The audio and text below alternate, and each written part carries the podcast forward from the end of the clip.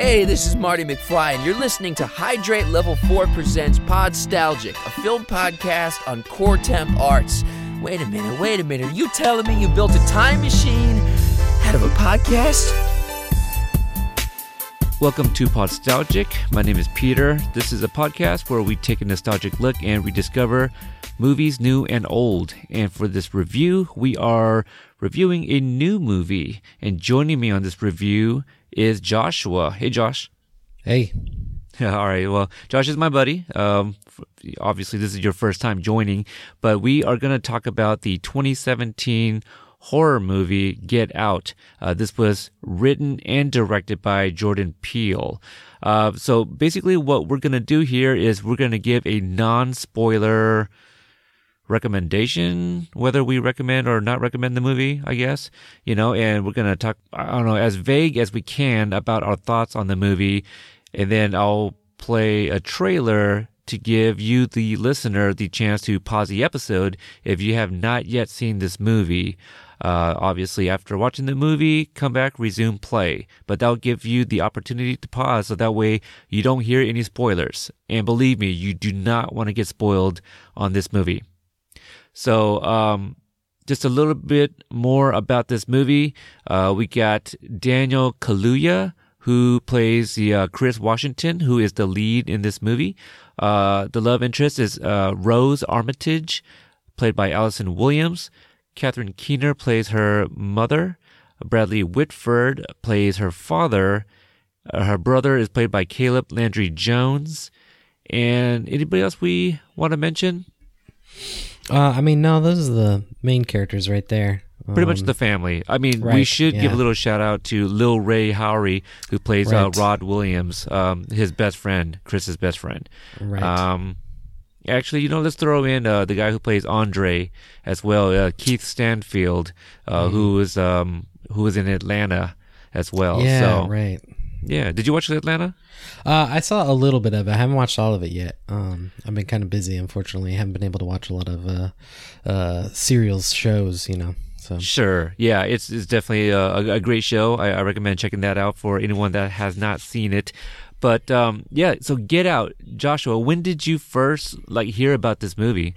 Um, I actually heard about it. Uh, so I, I don't have television. I don't have any commercials, so I don't know if it was playing on commercials were playing on TV or anything. But I heard about it on uh like a YouTube trailer or something like that. Um, it just sort of popped up, and I I had no idea it was coming out. I watched the trailer and was extremely excited watching the trailer because uh, this kind of film is uh when it's done well is right up my alley. So. Um, that was, I mean, maybe maybe a month ago or something. It wasn't long ago, uh, but as soon as I saw the trailer, I got really excited. Yeah, for me, I probably heard about it about the same time as you. I, I believe about a month ago. Uh, my producer Carly, who runs Core Temp Parts, she actually asked um, if I had seen the trailer for the movie or uh, asked if I was going to be covering it. And before this podcast, I typically didn't do a lot of new releases, but uh, I revamped the show and thought that I would include some new releases um, going forward. And so I watched the trailer and it creeped me out so much. I was like, I, I gotta watch this, you know, and it was kind of a listener request. So I thought, I thought, um, you know, this be a good movie to, to do that with. So going into this movie, I wasn't sure how scary it was, but did you hear anything? Like, uh, did you see any posts or articles on, on uh, social media or the websites? No, I honestly I didn't I didn't look it in, into it too much. Um, like I honestly didn't even realize I I think I saw Jordan Peele's name uh, attached to it when I saw the trailer, but it didn't like click for whatever reason. Um, I never I didn't think about it much. I just saw the trailer and got really excited. Um, because uh, what the trailer was really done, uh, really well done rather, and um, uh, I knew I had seen Daniel uh, Kaluuya from his Black Mirror episode from the first season, the second episode of Black Mirror, and really enjoyed his performance from that. So I was like, "Oh, great, um, that'll be good." And then just the the trailer really just cap captured me. I I didn't really feel the need to to um to do any research or look up anything beyond that. I was just I, that that looks like a movie that I want to watch. Yeah, for me, I'm not a huge horror guy, so I definitely had some reservations going into this movie. Uh, but I did check out a uh, interview that he did with Big Boy um, on YouTube, which I also recommend listeners checking out. Uh, it's spoiler free; they don't talk any details or anything like that. But he does uh, mention how he's been working on the script for a very long time, even up to the moment like nearing its release. You know, so things kept on changing, and I'd actually be very curious to see what some of the changes were, you know, uh, during that process. But this movie, it's kind of a like a genre bender, I guess, because it does have some comedic elements as well. You know, mm-hmm. Jordan Peele being a comedian and um, an outstanding writer. I thought this was uh, written pretty well. Yeah, I completely agree.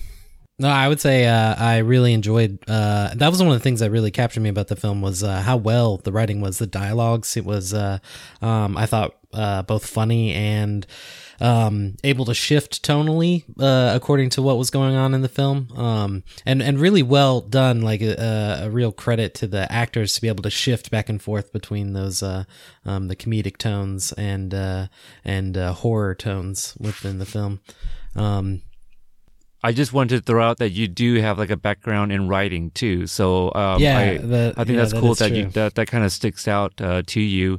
Um, the, now, we, since on the topic of writing, I feel like everybody, even you know the, the the little bit of comedy in there, I feel like everybody is pretty realistic. Like I don't think any of these people were actually characters. Um, and I'm trying to stay vague, obviously but uh, for the most part, I feel like a lot of the, the, you know the main characters in here they're all pretty realistic. Like you you would know someone like these people. Right. Yeah. No. Uh, that's. Um, I would completely agree. Like uh, the writing. Again, I think the the writing was very well done, and that everyone was very convincing.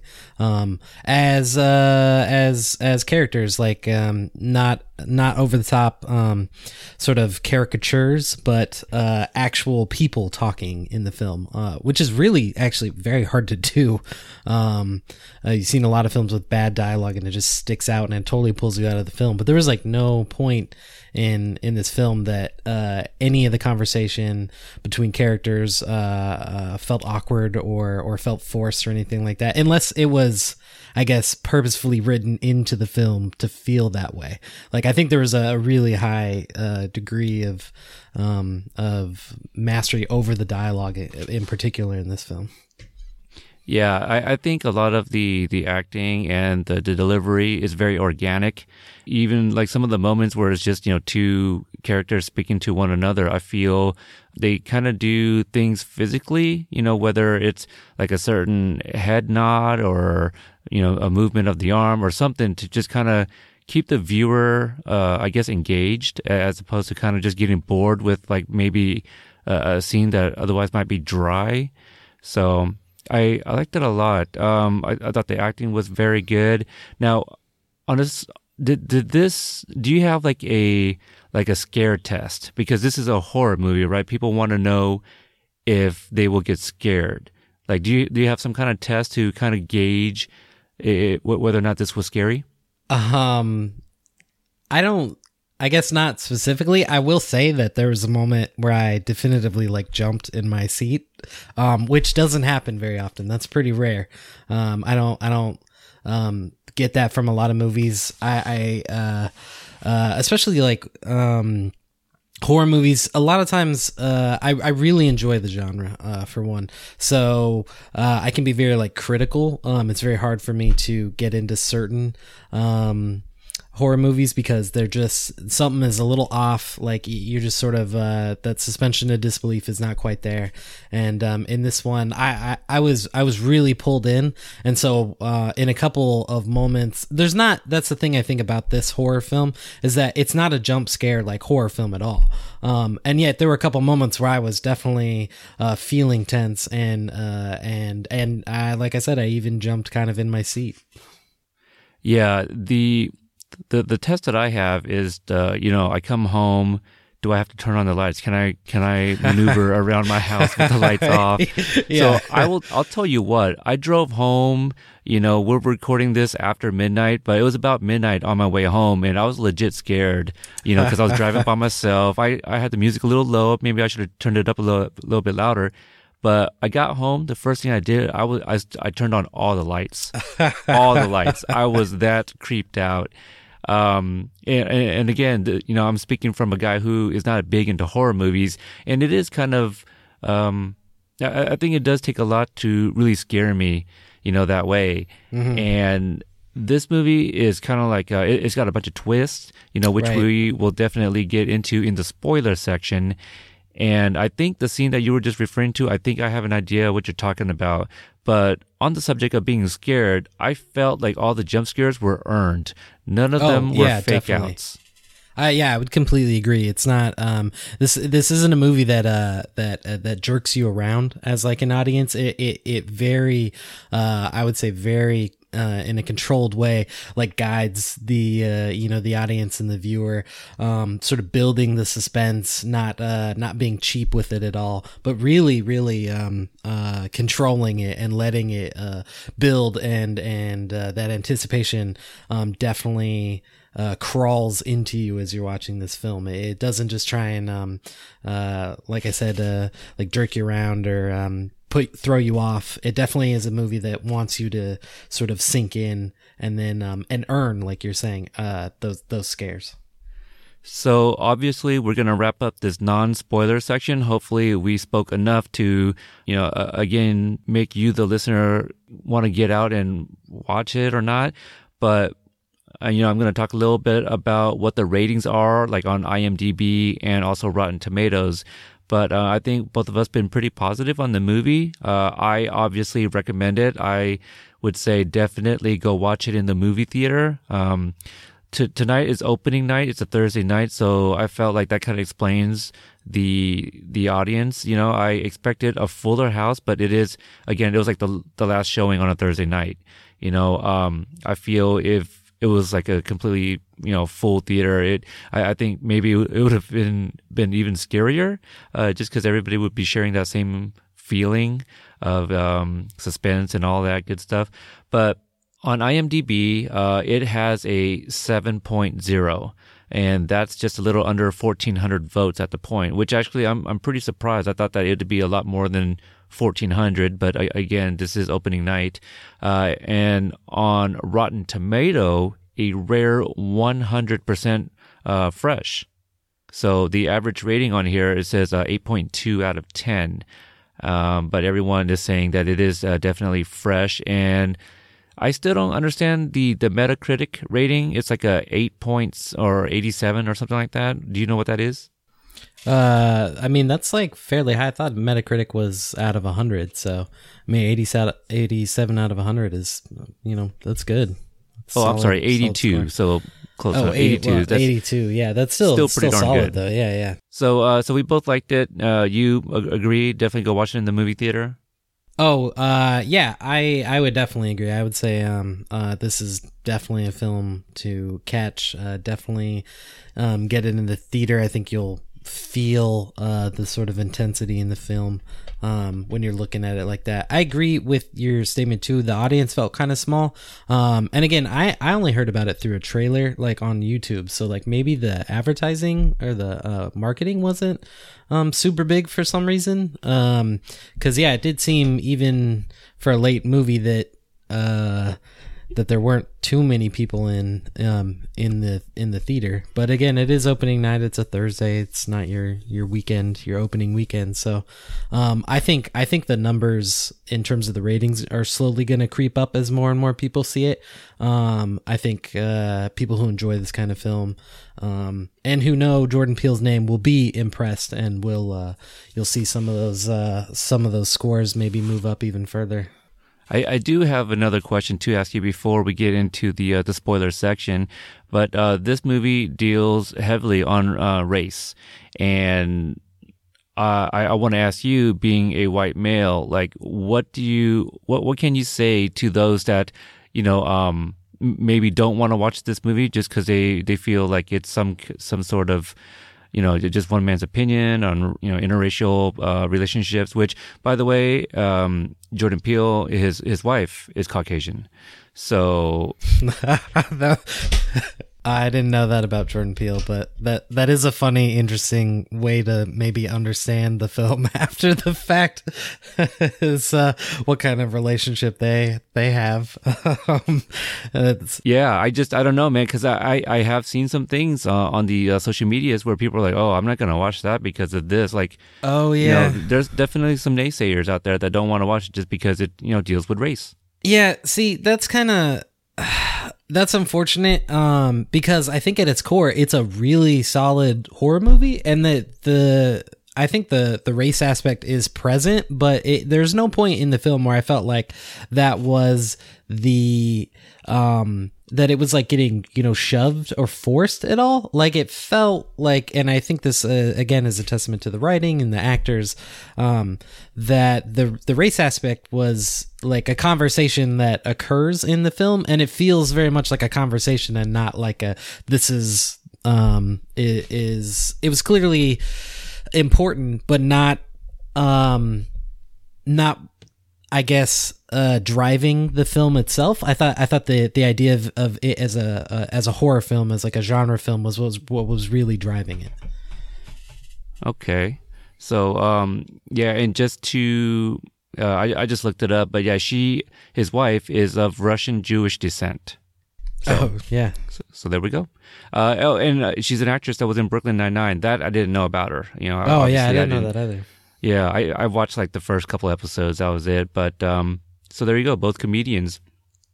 Okay, so uh, at this point, I'll go ahead and play the trailer to give you guys the opportunity to pause the episode before we get into spoilers because I feel like we're gonna talk quite a bit about uh, some things. You got your toothbrush? Check. Do you have your deodorant? Check. Do you have your cozy clothes? Got that. What? Do they know I'm black? Should they? You might wanna, you know. Mom and Dad, my black boyfriend will be coming up this weekend. I just don't want you to be shocked that he's a black man. I ain't never seen you like this before, bruh. Meeting families, taking road trips. Don't come back all bougie, man. Come back, get your damn pants up to your damn stomach.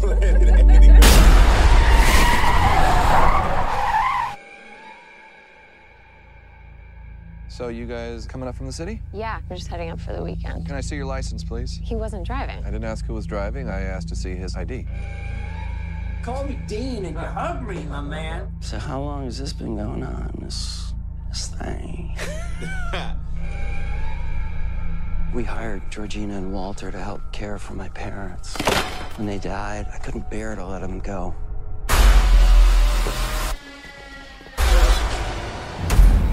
You smoke in front of my daughter? I'm gonna quit. She'd take care of that for you. How? Hypnosis. I'm good, actually. Are you ready for this? I'm back in the beat. So look, I go do my research. Apparently, a whole bunch of brothers been missing in this suburb. But it's cool. Bro, how you not scared of this, man? Good to see another brother around here. Chris was just telling me how he felt much more comfortable with my being here. Get out. Sorry, man.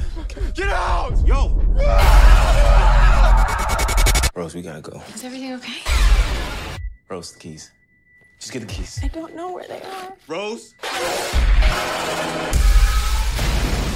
Sink into the floor. Wait, wait, wait, wait, wait. Sink. Mine is a terrible thing to waste. All right. So again, that was the trailer.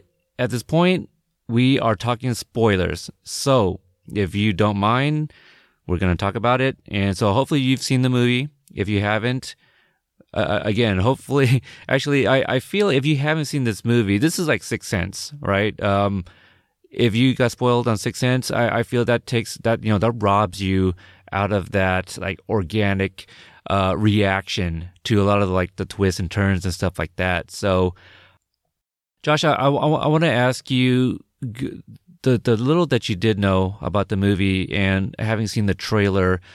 What did you have in your mind as far as like the family, or how did you think things were gonna go?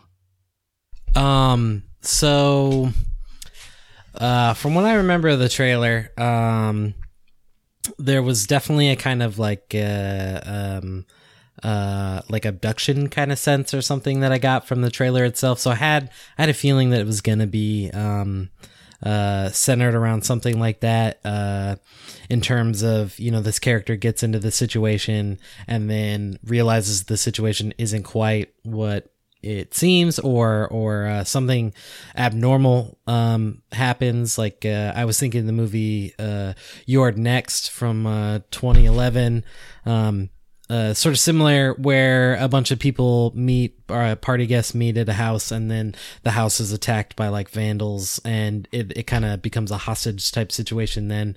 Um, i thought something similar might happen kind of in this film and that's not exactly what happens um, but uh, there are still elements of uh, of uh, one character kind of like having to you know fight his way out. I guess if that makes sense. Um, definitely the idea of like a, an abduction uh, uh, from the from the trailer.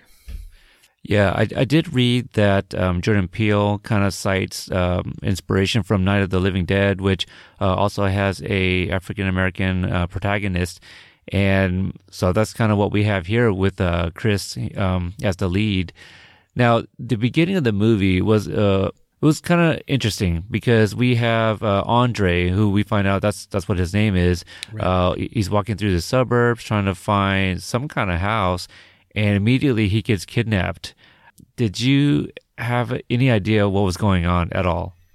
Um, no, not quite. Uh, I didn't um, sort of watching that the opening yeah sequence and opening scene uh, was a bit of a surprise it definitely helped um, establish the tone immediately because uh, uh, the character you know gets abducted off the side of the street basically um, and thrown in the back of this car and uh, and then it cuts to the um, to the title and then we get the main characters coming on screen and, and the film progressing from there.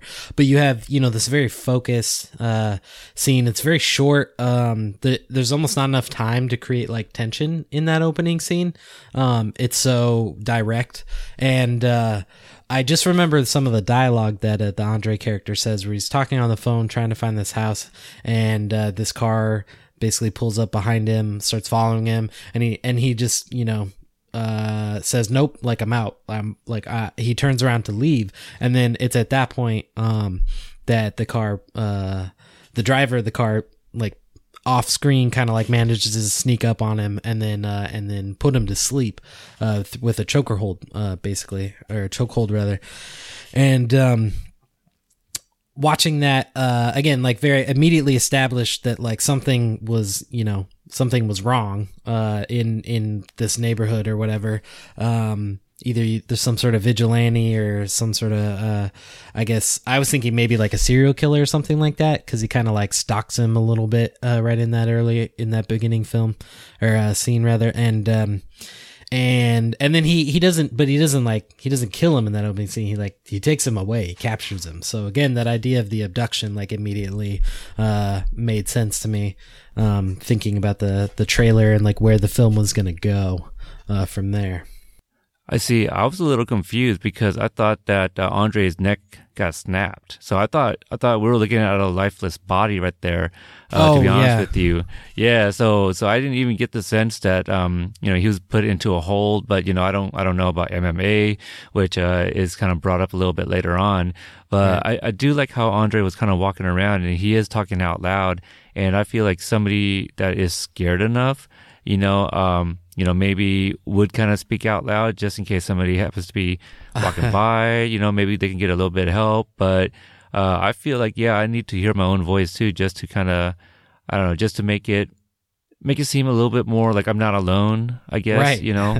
Oh, yeah. Deep in my thoughts. yeah no i, I would completely agree i've definitely uh i've definitely done that myself like I feel like we all have. yeah Uh, again, yeah You know, it kind of goes back to that what we were saying about like you know the dialogue and how people act. They feel like real people.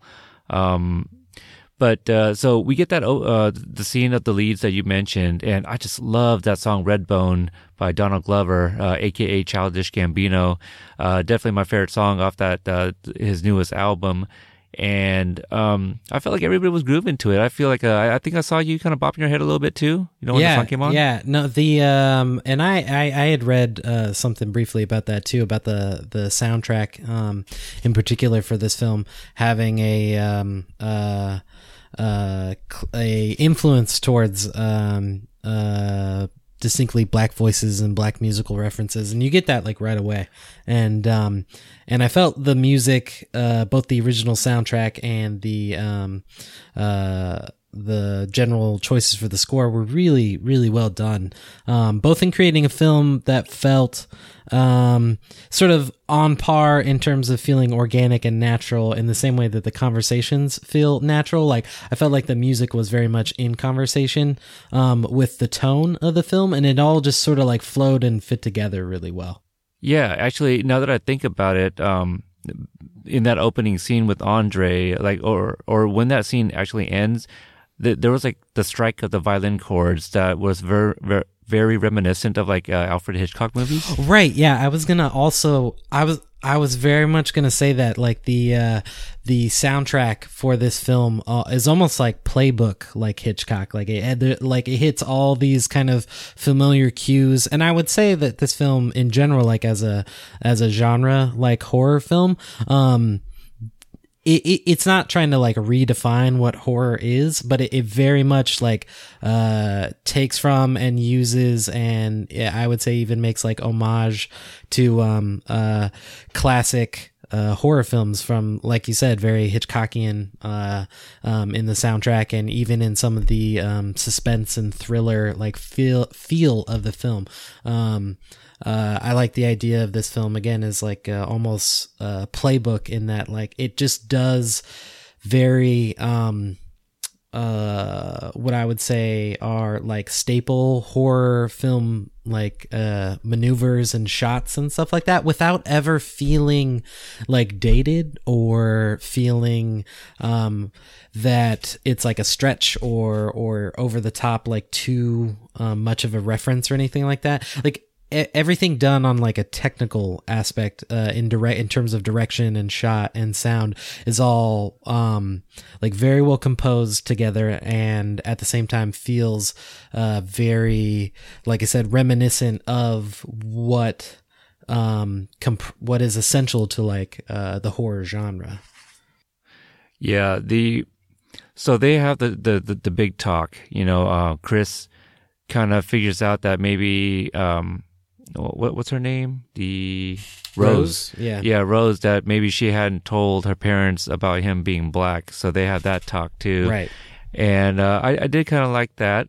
Uh, I didn't think there was anything silly about it, but I, I think it's pretty straightforward and a, a very honest conversation. Uh, we find out a little bit later that they've been together for like only five months. So um, chemistry right. worked for me. You know, I, I actually bought into their relationship. Um, so when they go on this trip, it's a, it's a very long trip. We we also get to meet uh, his best friend Rod, who's a TSA agent. Yeah, I guess the, we can call he, him. Yeah, he's uh works at the he's yeah he's exactly the TSA agent um in like in the actual airport. yeah, and he's also the comedic relief, which I feel right. Uh, you know, I I am not being racist here, but my co-host on We Got Five is, uh, you know, he, his personality is very similar. You know, like he can be serious, but still like you, you would still find him funny, even though he's serious. Uh, that's just that's just how some people are. You know, these are real people. Um, so I thought Rod was a uh, a great character, but that scene, man, when they hit that deer, that gotta you know, and I think I knew that was coming too because you know we we seen in the trailer that they've been stopped by a police officer. Did right. did that come out of nowhere for you as well? Um, it did for me because again, uh, uh, I lo- I watched the trailer like once and just got excited for like what Okay. kind of film it was, so I didn't I didn't like dwell on it or like look into it anymore. So, um, I was almost kind of going into it uh, uh, without very much preconception. Um, because by the time I'd gotten to the film, I sort of I'd forgotten what specifically had happened in the trailer. Um, but that that was an interesting scene too because you get to see something kind of interesting in Chris, and it actually does a lot to um, to foreshadow in the film. Uh, so one of the things that occurs later, not to get like ahead of ourselves, but uh, um, Chris has a sort of moment where he's describing the death of his mother, and his mother was hit in a in a hit and run and she laid on the like side of the road and um and and took a while to die. Basically you find that out he he describes as much later. And that's sort of what happens with the deer is they hit the deer and he goes over and views it and there's like an intense moment but we as the audience at that moment like don't know why it's so intense for him. Um and i'm only kind of like really thinking about the connection now. Uh but I think you know he's he's seeing that deer and he's imagining you know his uh his mom being hit by a car. And um because you see him kind of go into like a slight episode and then he, he, you know he comes out of it. And then uh and then obviously that gets played up again later with another character act um uh getting hit by a car but you know we might talk about that in a bit. Yeah. Oh sure. But um uh so the deer like it didn't even it didn't really even occur to me it just seemed like that almost seemed again kind of like one of those um classic horror movie like kind of jump scares uh, type of thing where um you know this this happens the animal gets hit uh, while they're driving in the wilderness. Um, again, sort of like almost like I said, playbook, and that it, it wasn't anything like different, but uh, everything again just uh in terms of direction and shooting it didn't feel like awkward or like like a cliche in the film at all. Like it felt very much again earned that uh um it had built towards this um uh uh, to their to their trip to their journey. Because like you're saying they had this there's having this conversation before they go. Um and uh and i guess that's something i would mention um before the break i said the film i didn't feel the film was very much about race but it's constantly in conversation in the film um which i think is important to like note. You couldn't you there's no way you could separate the idea of race from this film. Um even as i say it's like very hitchcockian or or whatever. Um uh but anyways, back to the the jump scare, of the deer. Uh, I wasn't ready for it, but um, I felt like again it it fit in fit in like well, fit in fine, and it led to the conver- the confrontation you're saying where uh, the a police officer shows up, and the conversation very much becomes like, well, why he w- this this black man wasn't driving the car? Like, why do you need to see his ID? And his his girlfriend gets like kind of um uh excited about it and she's like you don't like you're you don't need to see his ID. He wasn't driving. He wasn't doing anything. And he's like, no, no, no. I'll, uh, I'll, here's my state ID. And he just, he just like goes with it because he's just like, he's complying. Like, which is something, um, again, to sort of break away from the film. That's something you hear a lot in terms of, um, when you're talking about, uh, interactions between, uh, black black men black people with the police there's like well if if they just like complied or like if um they just followed like regulations whatever it was. And he he like does that. I think i think that's another thing that's really good in, about this film in particular is chris is a uh, chris is a character is very aware of himself like as a black man in a white uh in a white neighborhood in a white world. Um and, and feeling those like pressures like which is why you know he asked that question in the first place is like do they know that i'm black? And uh and and you know she responds oh no it's fine. They like they loved obama. Like they kind of the writing i thought was really good because uh because it's just sort of that kind of like um it all gestures towards that uh kind of soft uh racism you might call it where um you know they when once they finally meet the father, he's like my man and like that kind of thing, like where it's it's racism without being like uh without being like violent necessarily. It's like a much more subtle racism that that gets played into the film. And i think i think that's the real comment of the film like stepping away from the horror genre but talking about the film like as uh, a piece of art that's like in conversation with race is very much in approaching race not as the sort of way we typically think of it uh, and and racism in the way we, you you know you think about it with like white hoods and KKK like that violent in your face racism, but instead that subtle like slightly more quiet racism um, that still exists. And I think the film does a really good job of exposing that without while still creating a very like very well done like horror film. Yeah, uh, very well said. I mean, it's definitely a social commentary. Um, Yeah, that police officer, man. Like you're absolutely right. It's you know, it's it, it, they're in the South. I mean, I know that the movie was filmed in Alabama, and so I mean, yeah, the police officer. I I thought that he was going to have a, a, a bigger play in this uh, actually. So uh, that was definitely interesting. Um, now I, I do like what what you had to say that he's very very aware and I know that we get a drop line of Rose saying that he's like the first black man that she's been with. And I, I just, I was just like, oh, okay. But, but she couldn't be that ignorant, right?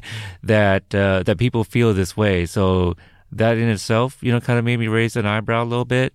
But also the fact that, you know, the way she stood up for him, that, that was nice, you know, to gain his trust. Like, hey, I, I do this for you. Yeah, right. But the the whole Obama line about her dad, like he'd vote for Obama like for a third term. yeah, and yeah. then like when when the dad says that, I was like, wait a minute, that's that sounds a little too rehearsed. But right. then I was like, well, maybe he just says it often, but I thought that was still weird for, you know, Chris being the first black guy that she's ever brought home.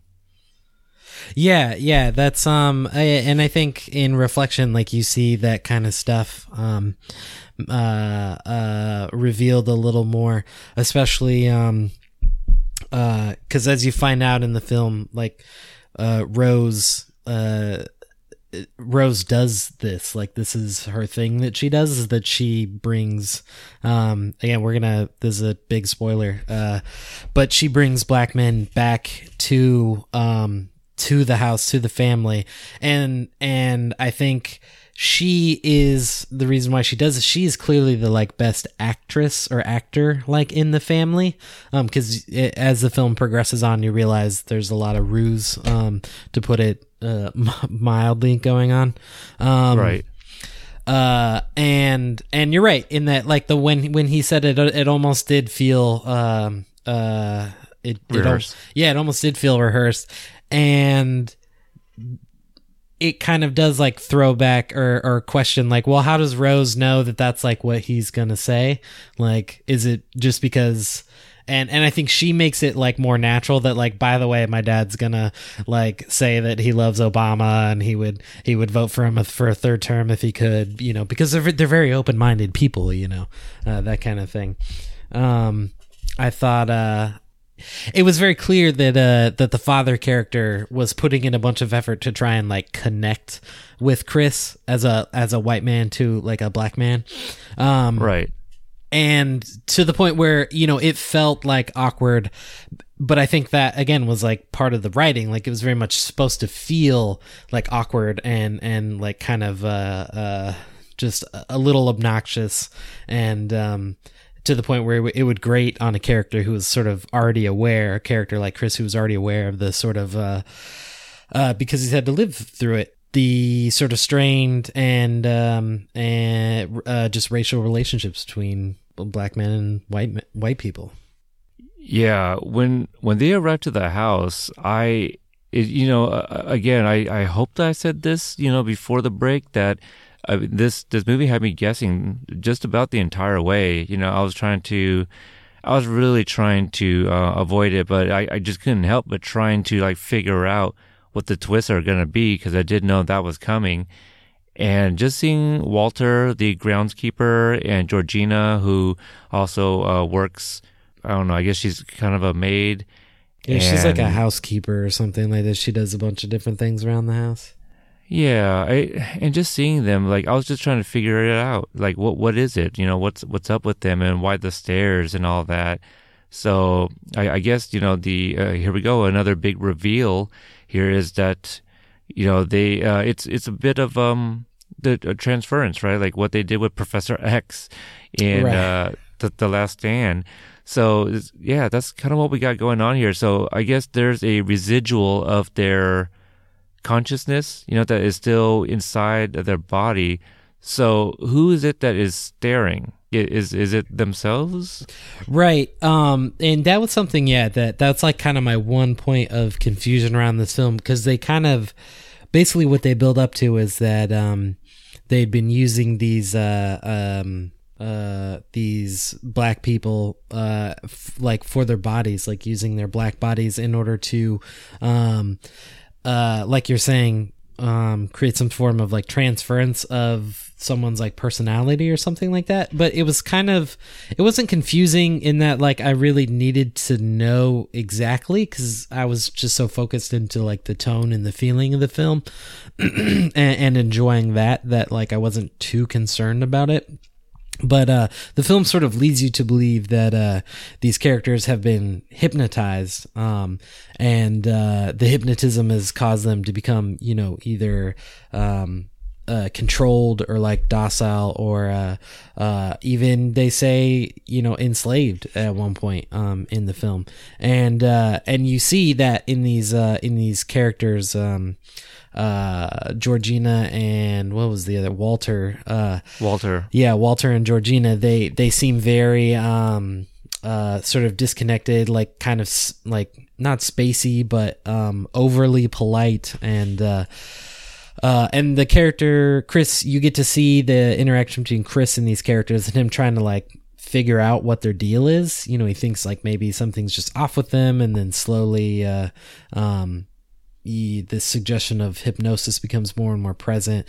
And so he, he you think maybe, um, uh, or or rather, the Rod uh, Rod character sort of suggests that they've been hypnotized and like they've been hypnotized to to work or or whatever. But you find out it's even weirder later in that people of uh, of their own family in this case, um, Walter, for example, is uh, Rose um, Rose's grandfather apparently like transferred onto Walter, which I thought seems kind of weird because they do like he does like yard work. So like I don't know who is like a grandpa would want to like get transferred over and then do yard work for their like kids. I guess at a certain point you just like doing yard work. But I, I feel like that's just um what what they have to do when they have like a certain guest over. Oh, you know, like sure. it's just a facade. To- yeah, the facade So, to blend in. That's a really good point because that is Yeah. something that occurs a lot. There are a lot of facades and sort of like acting that occurs. I, I hadn't really occurred, but that would make that would make the most sense. Yeah, like I what I do like is that um you know there's this pushback between like the original uh selves, you know, like Georgina Right. Georgina and Walter and then obviously the the grandparents. Um what I do like is also like the the way I, I guess the uh direction that the actors are given on how to play them because it, you know like too subtle I I I feel would not work like the the, the way that they act uh, is a little bit more unsettling. So I feel that's Mhm. more effective to keep us kind of unsettled. Right. Yeah, I would agree that the the um that the dialogue that Walter and Georgina offer up to um to Chris when he tries to talk to engage them uh is very like stilted and very uh very off-putting and very awkward. But when you think about it, like uh it makes sense because they have you know like a white person's mind like in there and that white person is an old white person in this case and has no idea how to like talk to or relate to Chris.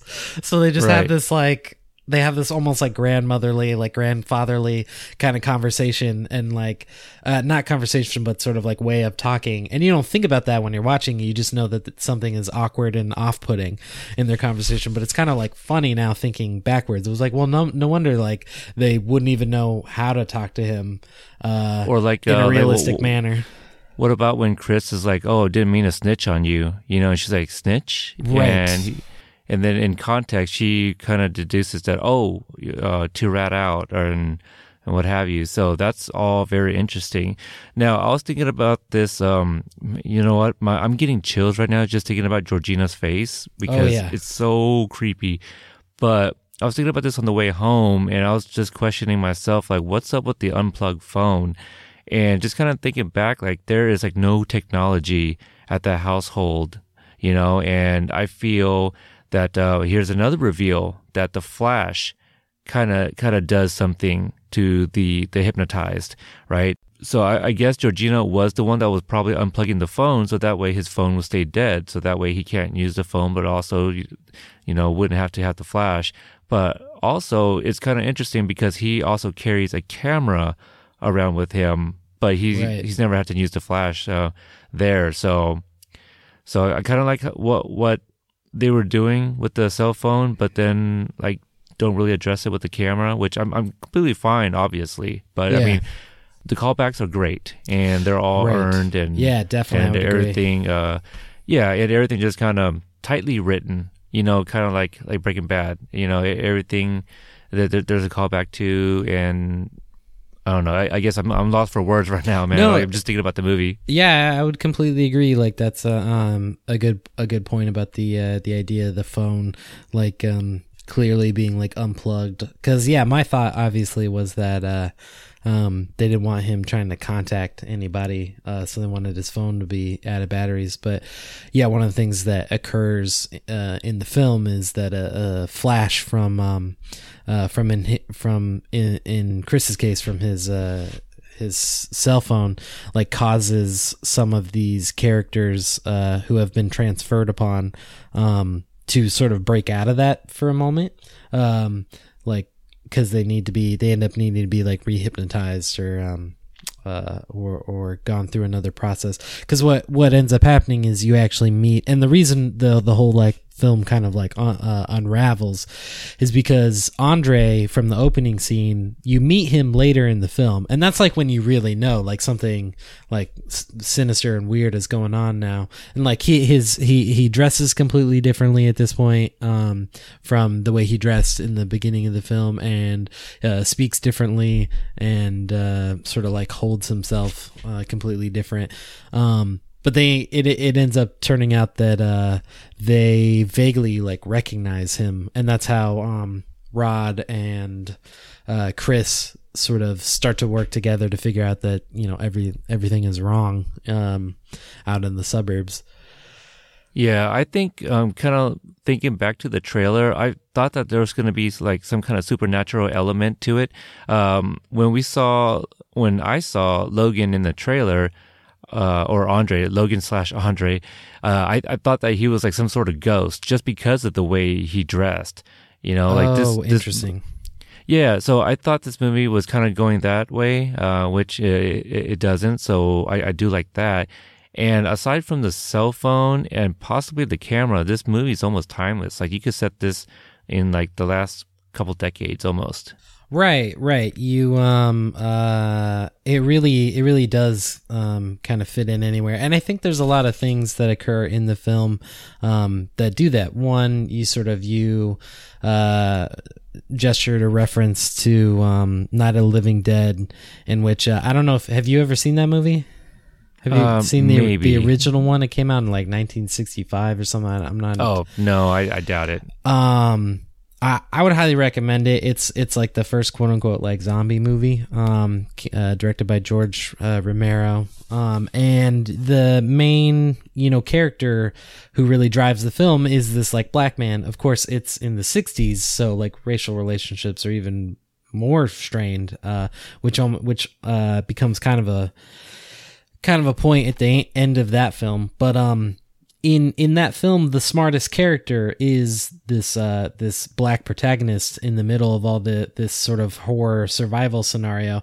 And I think there is a lot of echoes um in in Chris in that like he's he's a character who's who's aware that something is off and he can like start to put it together and um and start to figure out uh uh kind of what's going on and um you know he gets he gets that like sense like tingling um that uh that the things are off and uh um to the point where you know he uh later in the film wa- like wants to go wants to leave and they is trying to get uh, him and Rose to just to just go ahead and call the weekend off and and leave, um, which doesn't turn out obviously the way that he wants it to. Um, but in terms of um, other kind of callbacks or uh, sort of um, reference this film and the Stepford Wives, because you again have this like idea of um, making Stepford Wives, the original one from uh, 1975, I believe, um, has the uh, the the wives of the women sort of moving into this neighborhood. Um, they make them you know subservient by turning them into robots, and in in this fi- in this film they sort of make them. Um, uh, they use the the bodies of these black um, people um, in a, in a slightly different way so that they can like inhabit them, but they kind of make them uh, sort of uh, they trap them um, uh, psychologically within their own bodies um, at the same time. Uh, but it has it, it very much like lends to this feel of sort of that awkward. Um, or, or, or, or not some, not everything is right. Something is very wrong, uh, in this scenario, uh, kind of tension. Um, and that tension doesn't that tension builds over a, a, long period of time in the film. Um, I don't know if you felt that way or you noticed or uh, that was something that stuck out to you. But uh, what I thought was really great was that um, they don't like jump into it. Doesn't become like a ridiculous over the top um, kind of. He has to uh, fight his way out in increasingly absurd um, manners and ways to like escape and survive. And instead, the film I think spends a lot of time building up the unsettling um, atmosphere and unsettling environment and setting that they're that they're in, and um, and really lets the audience um, slowly cue into that, but um, I think at the same time you're kind of supposed to feel the perspective of Chris throughout the film in that like uh, he doesn't quite know what's going on and he's trying not to jump to conclusions uh, and he's trying to manage you know his his expectations of of the world he lives in and dealing with racism that he's had to deal with and then dealing with the scenario that he's in in this film where everything just kind of feels off and suddenly he's like okay well they are just like you know white people who are not connected enough to realize that they're being a little racist or or realize that they um uh are behaving in like a way that's that's off-putting. But then obviously it it turns out that it they really are like it really is like an abduction like crazy weird um uh psychological horror thriller scenario. Um which uh i think again is like earned like uh the the there's not any i think oh there's not an, an absurd amount of over the top violence in this film. I think all the violence is um is built towards so that it, it you feel how intense it is without making it kind of ridiculous. Like at no, at no point did it feel ridiculous which i thought was really impressive for a horror movie because a lot of horror movies feel kind of ridiculous at, at sometimes. Oh yeah. Oh well said. Um that uh, let's talk a little bit about the, the, the scene where Chris gets hypnotized. Mm-hmm. You know, uh, I think uh, Daniel played a just so well acted. You know, I, I believe those tears are are real, and uh, him talking about his mother. And at, at one point, I thought that he might have been even channeling his his eleven year old self, you know. And I, I think that's the way the the actor probably played it but I did like how again this is probably like a um, you know a director's choice in in how the actor should have played it, but you know often you think about somebody who's hypnotized, they're kind of monotone and you know they're in a certain space right where they're just not even thinking, they're just answering the questions that are being asked. In this movie, like like uh, again like i feel chris was kind of channeling his 11 year old self and that's actually who like the mother is speaking to is this child you know um, at that very moment in his life. So uh, so i really like that scene and it's just so well acted. And there's this uh, whole thing about sinking in into uh, this this very spacious place and we get this imagery of like the uh, Missy, the mother, who's like looking through like a window, and you see Chris in this in this space, I guess. And I kind of like that because again, it paints like this imagery of having like the residual uh, of like one's consciousness, you know, in, in this big old space that would uh, eventually be filled with somebody else, you know. Um, kind of crazy. What, what what are your thoughts on that scene? Um, yeah, I uh, I thought it was really well done, especially again, um, sort of building that sense of uh, sort of psychological horror or like terror, like the um, the visual representation that um, uh, was created in the film of this uh, um, of Chris's character sort of falling into, I think they call it the sunken place in the film. Um, that's sort of like detached, but just able to see, um, you know, uh, like he, he, he doesn't have any more control over his body, but he can still from a distance, like see through his own eyes and see what's occurring. And, um, that whole that just like atmosphere that uh was created um or that or that sort of setting that's created uh the sunken place where where chris gets sent um through hypnosis is was you know unsettling and i think i think really well done. Um again both in in just sort of design and and sound design along with it. Um uh, the minor thing about like hypnosis is that's not exactly how it works. Um, like you, you, in order for hypnosis to work, from what I understand, you actually have to be like willing for it to work. Right. Um, but it, it didn't really matter. Obviously, this is a like a convention for the film to make the film like go. Um, and and I think you're right in that like uh maybe it's part of the um process for uh uh like who they who they ultimately bring back like to um perform hypnosis on. That sort of like uh, traumatic event that that Chris had. Maybe they didn't know about that and that just was sort of like circumstance but like the idea of him um you know he reveals that his mother had died from a hit and run and uh, she never showed up at home and his character as an 11 year old boy like didn't know what to do. So the boy just like sat there watching TV and like kind of became you know paralyzed wasn't able to move. And like the uh the hypnosis um process in the in the film like taps into that uh in, in a way um that again i think is just really good writing like that it all just sort of like connects and strings together and makes sense like that. You're like okay yeah they're psychologically like tapping into this uh moment and traumatic moment in chris's uh background and his past where he was like you know physically paralyzed by you know the possibility or the fear that you know his mother was never gonna gonna come wasn't coming home because she hadn't made it home on time already. And um, this character uh, you know he talks about his reaction after the fact how he learned that his mother didn't die immediately from getting from the hit and run but in fact she was injured and had laid on the side of the road.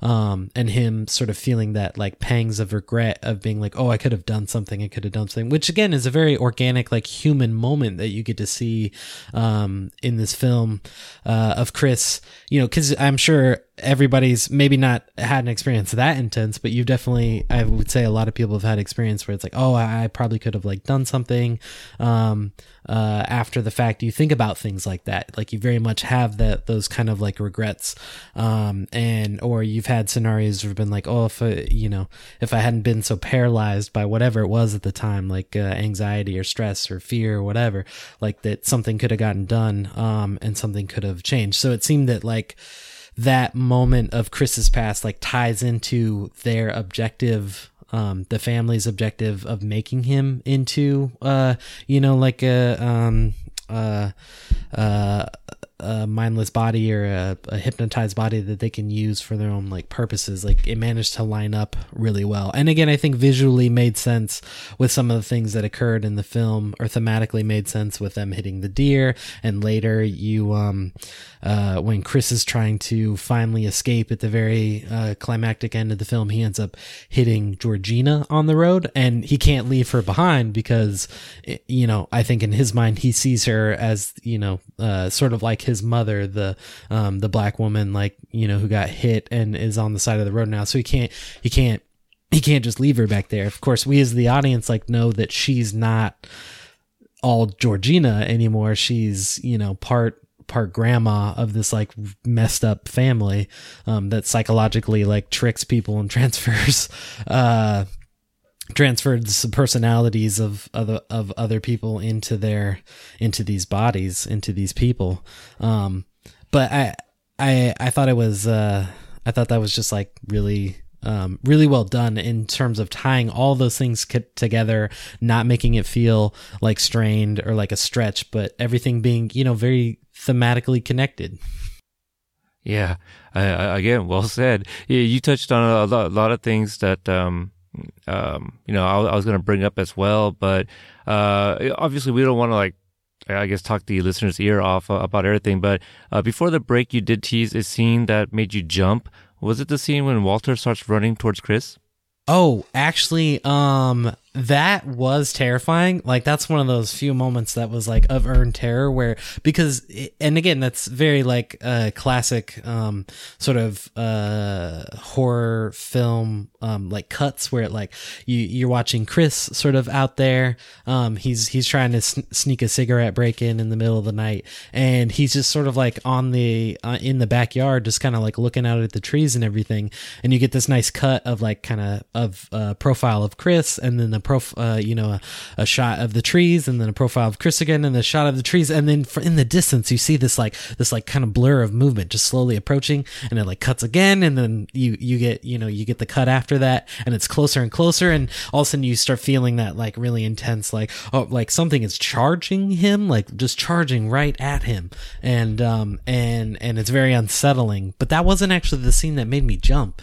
The scene that made me jump was the uh um was earlier when he's walking through the house and uh and Georgina Georgina. yeah pa- pa- passes by behind him. Again like kind of classic horror movie just sort of you see the thing in the background. But there was the most ridiculous like uh not ridiculous but just like on on point or almost too on point like uh you know twang of the uh uh in, in the soundtrack or whatever that's like you know that like very hitchcockian right, right. like uh violin kind of going off uh feel and that actually made me jump because i wasn't i just wasn't expecting something as loud and uh uh as like jumpy as that to occur because again i think the film does a really good job of um, slowly building tension, and for that to kind of like hit suddenly was like really sh- really shook me. I really jumped jumped in my seat. Yeah, it was definitely that, and Walter for me, just you know the the the image of him just running towards the screen, and you as the audience, like you're sitting in your seat. Which, by the way, we were sitting in La-Z-Boys uh, you know, with our, both of our feet up, you know, very comfortable. So we're just sitting there chilling, watching this movie, and this guy is running towards the screen. Like I feel that I would have jumped out of my seat had it been in 3D. You know, like we're sitting in our seat, we have nowhere to run. You know, Right. so it was it was very effective, and for me, probably probably my scariest moment because I was just like, what, what, what do I do? you know, but it, but but it's a movie. It just comes at you so fast. Right. You're just like, what the fuck? You know, so. Uh, anything else you want to talk about? Um, you know, I, I felt uh, uh, Rod, the character, was uh, super hilarious. Um, I'm, I'm sure a lot of it was improvised. You know, uh, Jordan Peele was probably like, let's kind of talk about this, and you just go at it. You know, because uh, uh, Lil Rel is is a comedian, uh, was on the last Comic Standing or something like that, but um yeah i i think i think we kind of touched on a lot of the things. Obviously we, we don't want to talk too much because uh again the listeners probably had already seen this but uh just want to give them enough to kind of like hey let's talk about you know some of our thoughts on on the things that happened. But anything else you think that we missed out? Uh i did like how the end of the movie once it's over right before the credits in big letters get out you know so it's like almost like a message to the audience too like all right get the hell out of the theater so you watched the movie get out now Yeah, that's that's actually pretty funny. That's a good point. Um, of the of the final like credit because it is something you see in like uh in some credits or some film like the title displays at the very end. But in this, it kind of does has that double little uh that that extra little um little push uh sort of jab almost at the audience like okay you can get out of the theater now. Um, right exactly uh, I feel like I, I talked about a lot of things. Um, uh, and, uh, uh, I guess one thing to just to just return to the the idea of race in this film, um, and the sort of consciousness uh, about race within this film because it is it is a point and uh, um, it definitely uh, is is important.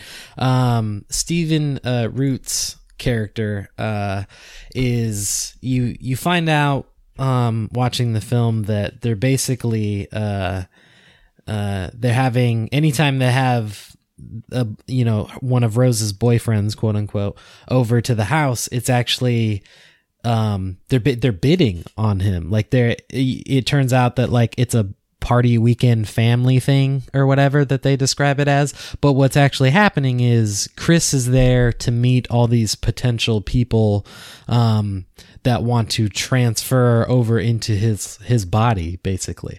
Uh, so you realize it's kind of it's a it's like a re- it's a really fucked up auction essentially um, which totally calls back to the idea of slavery um, uh, and you also but chris managed to have a conversation. He has a bunch of very awkward conversations with a, a lot of people around the party who are like kind of marveling at his body. They kind of, they like touch him even in, one Right. scene. Like it's it's really really uncomfortable and really awkward and They, they, um, they even question, uh, you know, the size of his penis. yeah like yeah, is it true? yeah, it's it's a yeah it's and it, it again really well written in, in terms of making it feel very awkward for uh for chris but he has one conversation with stephen root and stephen root is this uh, is a blind man uh who's there and you realize um he owns uh art galleries and he had started dealing in art before he became blind ended up becoming blind and uh um and and so is there and you find out that he's the one that actually um ends up betting on chris's body and getting chris's body um in order to get transferred over into.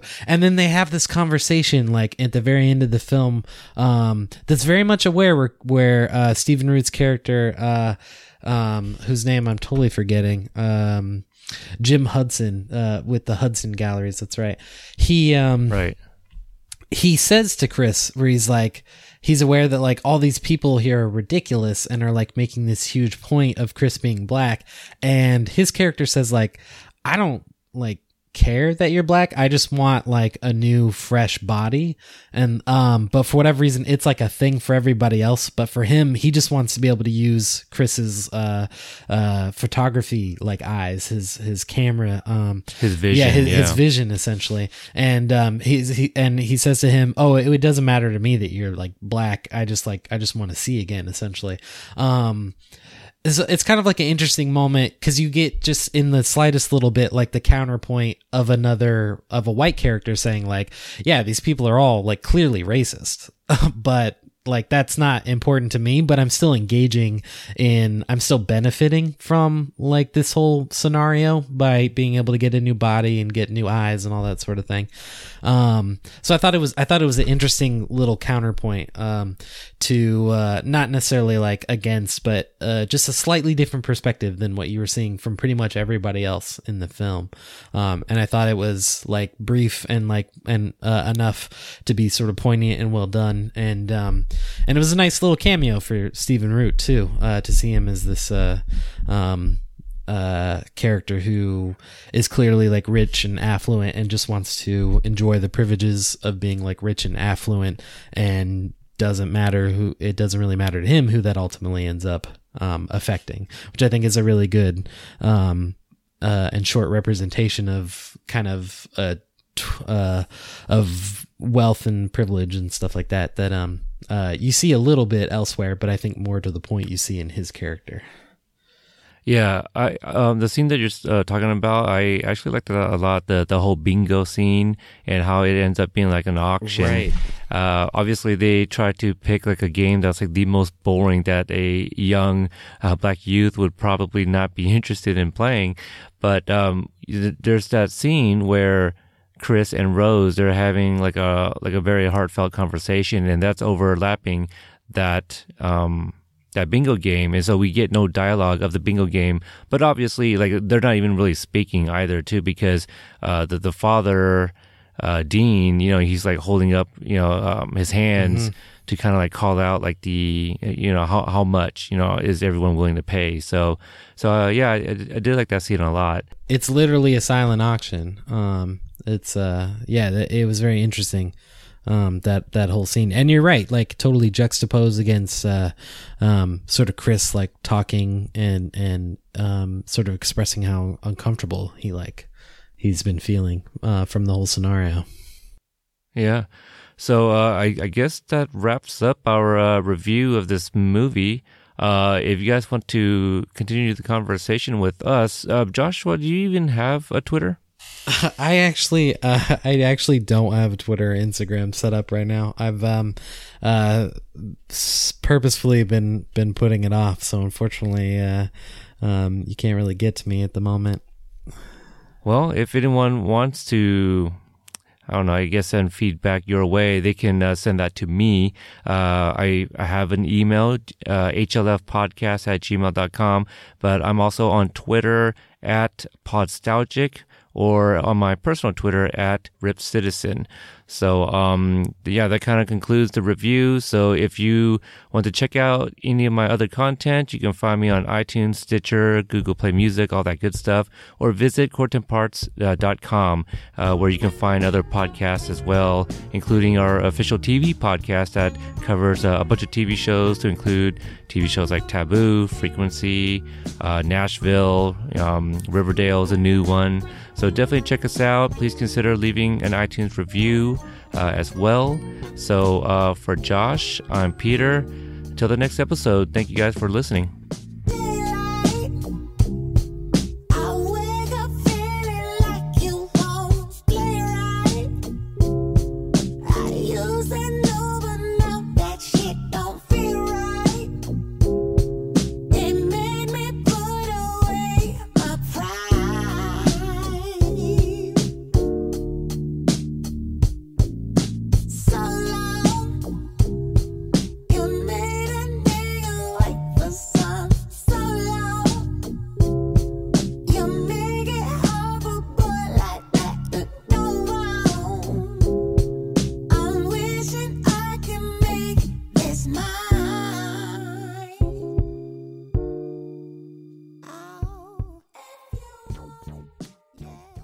Podstalgic is part of Coretemp Arts, a podcast network featuring pop culture, TV, movie, and geek podcasts. Listen to some of our other shows like Get Real Movies, Blood, Guts, and Blu ray, and The Broken Brain at coretemparts.com.